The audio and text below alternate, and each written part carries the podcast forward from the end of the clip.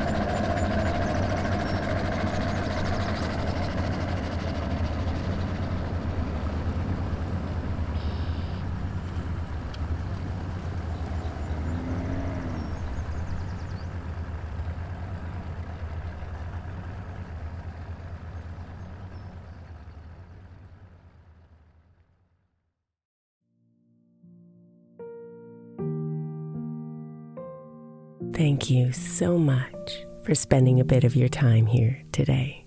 Blessings and namaste.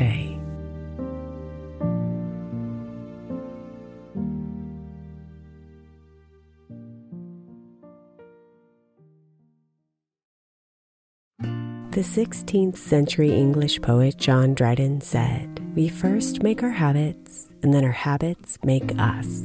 I think we can all identify habits we would do better without and habits we know will help us live optimal lives which is why I want to encourage you to get the 12 Months to Happier Habits Journal by my friend Dr. Kendall Maxwell. Kendall has created a practical way to explore your habits, triggers, and coping skills so you can be a happier you. Each month focuses on one habit you identify and work through, and her journal prompts are truly incredible. Get 12 Months to Happier Habits now at 12monthstohappierhabits.com that's 12, the number 12, months to happierhabits.com or by searching for 12 months to happier habits on Amazon.